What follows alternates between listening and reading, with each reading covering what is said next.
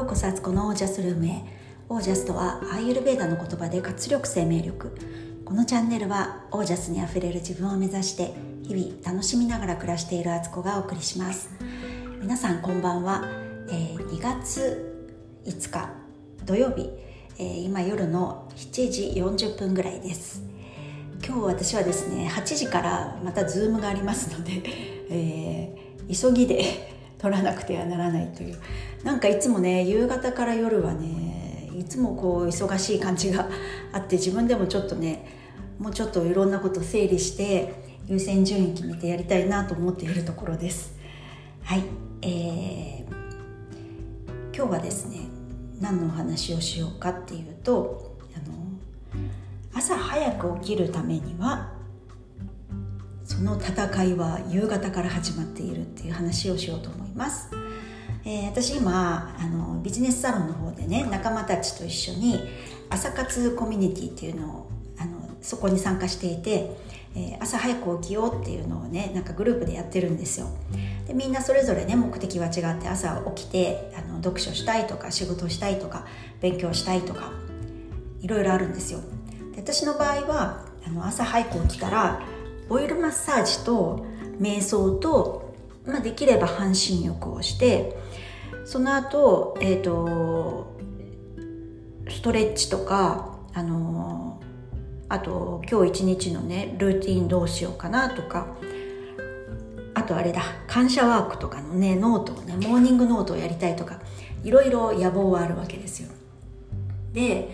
昔はねちょっと前まではめちゃくちゃ早起き得意で、あの本当にね朝さんじとかに起きてたんです。でそうするとあの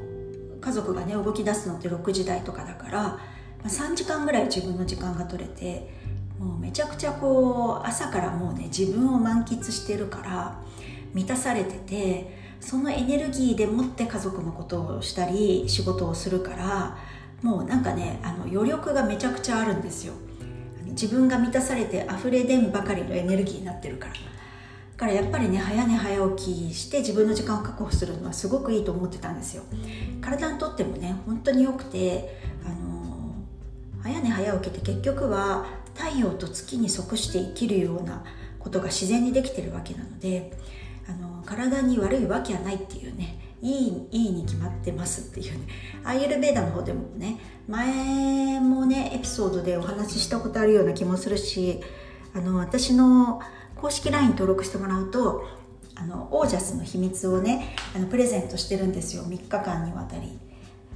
でそれを読んでもらうとね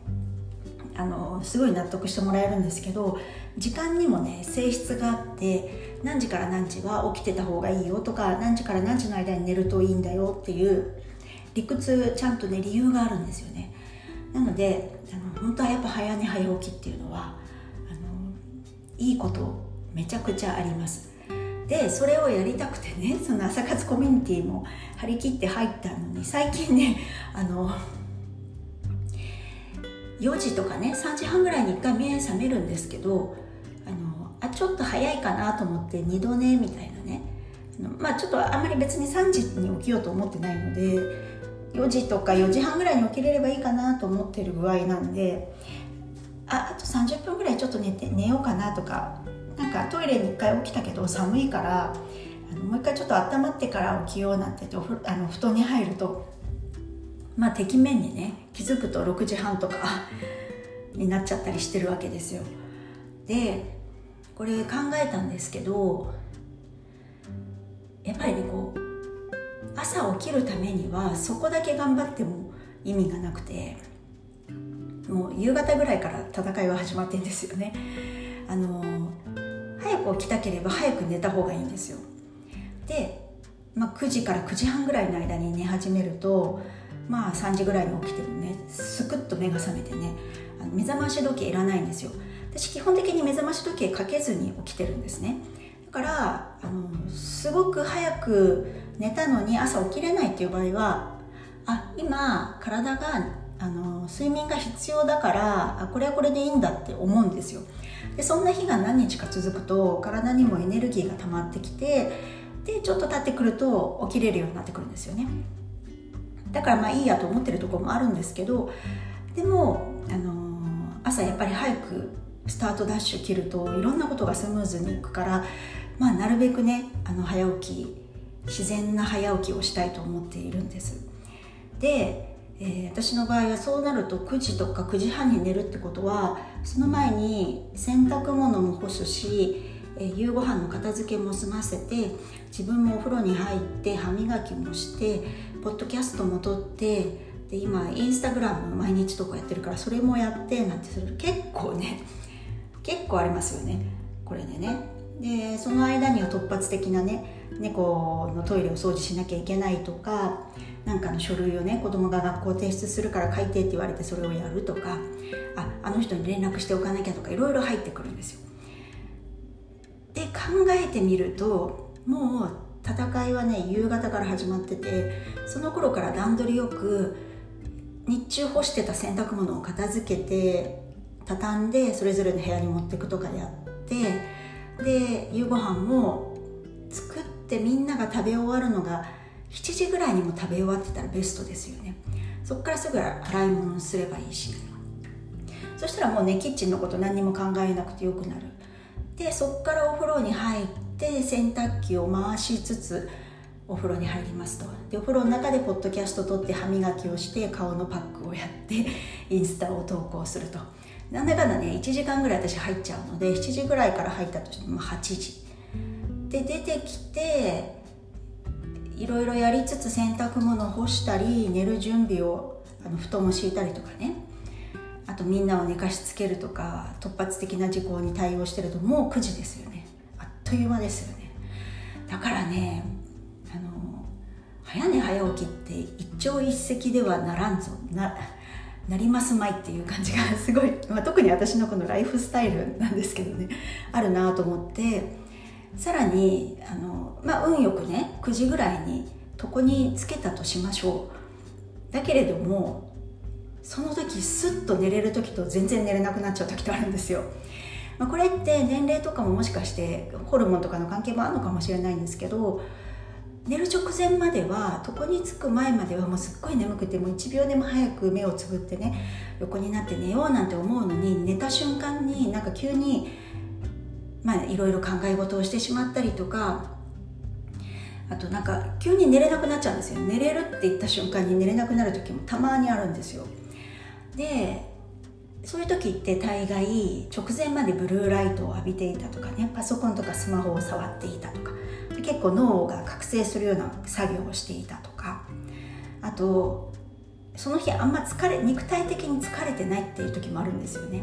一日家にいて、まあ、家のことを家事やったりパソコンで仕事をしたりとかズームをしたりとかしてるぐらいだと、運動量としてはやっぱりそんなに大きくないから、体が物理的に疲れてなくて寝れないんですよね、そういう時も。だからそう思うと、日中どういう暮らし方をしてたかが反映されてくるっていうところもあって、ってするとあのそれに朝も早く起きてないと夜早く寝れないっていうのもあるんですよ。朝ゆっくりしっかり睡眠をもうむさぼる、むさぼるようにとっちゃってると、意外と夜やっぱりもう疲れてないから、あのエネルギーまだ残ってるから寝れないってこともあって、ってすると朝やっぱり早く起きて日中活動をする、夕方から家事も段取りよくやる、でそこにはあのブルーライト浴びるようなことを後半は入れない、部屋も間接照明にする、あまりこうエキサイトするようなことをしないみたいな、なんかこう運動とかだから夜やるよりは朝やった方がいい、日中やった方が絶対いいなと思うんですよね。そうするとね、どこがスタートみたいな、どこから始めたらいいのみたいなループに入るんですけど、まあ、まずは早寝するところから始まるのかなって私は思うんですよ。くじとかくじはんに、まあ、寝れ、寝れても寝れなくてもいいから床につくと。でその前はなるべくブルーライトは浴びないようにするっていう、それだけでもだいぶ違ってて、あとまあ食事の時間ですよね。食事もねギリギリまで食べてると絶対お腹いっぱいで胃腸動いちゃって質のいい睡眠取れないから、食事もくじに寝ようとするんだったらろくじぐらいにはもうろくじからろくじはんぐらいに終わらしとくっていうのが結構重要ですよね。なんかそう思うと早寝早起きって結結構努力しないとできないんだっていうね。で多くの場合それはなかなかできなくてね、それで早寝早起きってやっぱり私は無理なんだ終わりみたいなことになりがちなんですけど、それでも私は早寝早起きを推奨したいと思っていて、本当に若いうちはもう毎日ねじゅうにじ過ぎてから寝るのが当たり前で、じゅうにじまえに寝るとなんか損したぐらいな気分でね、なんか夜の方がいろいろねテレビ見たり本読んだり友達と喋ったりなんかいろいろできるのに、なんかそれをしないで寝ちゃうなんてっていう感じだったんですよ。だから毎日ね遅く寝るのは当たり前で、朝ギリギリまで寝てて朝起きた時はめちゃくちゃもう朝から疲れてるんですよ。全然爽やかに起きたことなかったんですよね、思い返せば。で私はあの子供が生まれてから子供を早く寝かしつけたくてやってたら自分も一緒に寝ちゃってね、でそれをねそのままじゃあもうこのまま寝ちゃって早く起きようみたいなライフスタイルに変えてから、いや早く寝ると時間数寝てる時間数変わんないのに疲れの取り方が全然違うってことに気がついて、そっからそれで朝早く起きれば子供たちはまだぐっすり寝てるので意外と自分の時間がちゃんと取れるってところにに気がついて、体は快適だしやりたいことやれて自分のエネルギー満タンになるし、そうすると子どもたちにも優しくできるし、日中もねあの本当に元気に活動できるんですよ。寝不足だった時代ってもうめちゃくちゃエネルギーを自分にかけないとエンジンを吹かさないと体が動かないみたいな、でコーヒーを飲んだりとかね、なんかそういうことしないと、何かを食べたりしてこうね目を覚まさせないと体は起きてこないし、そうやってやっててやっててなんかやっと通常稼働に体が動くっていうと起きてから数時間後になってるんですよね。起きていきなり体を動かせない状態だったんですよ。でお昼過ぎとか夕方とか意味なくイライラしてることが時々あったんですよ。であれも絶対にホルモンのバランスだったりあの十分な睡眠が取れてないからイライラしやすかったなっていうのもね、あれがデフォルテだった、だったから比較対象がなくて私はあれが普通だと思ってたんですよ。大人ってやっぱり時々意味なくイライラするしコーヒー飲みたくなるし、ともすりゃねエナジードリンクとか今ありますけど、昔はね私が若い頃そんなんねあのリポビタンデーとかそういう感じですけど、リゲインとかねそういうものに頼るみたいなことをするのが大人だと思ってたんですけど、全然違ったんですよね。それただ寝れてないだけっていうね。そう思うと早寝早起きってすごく奥が深いけどめちゃくちゃ単純なことだし、あのいいことを自分が知らない世界だから、なんかその良さがまだ実は分かってないってこと、あの早寝早起きをしたことがない方ってそういうとこあると思うんですよ。これはねもったいない、あの絶対やった方がいいしできるし、まあ、そのためにはいろんなねあの試行錯誤は必要ですけど、意味のある試行錯誤、価値ある試行錯誤なのであのぜひねやってもらえたらななんて思います。で私もね、あのー、これからちょっと 2, かにがつはねちょっと早寝早起き月間にしようと思っていて、まあ、ちょっと夜のねいろいろズーム会とかもあるんですけど、なるべくあのブルーライトカットのメガネをかけて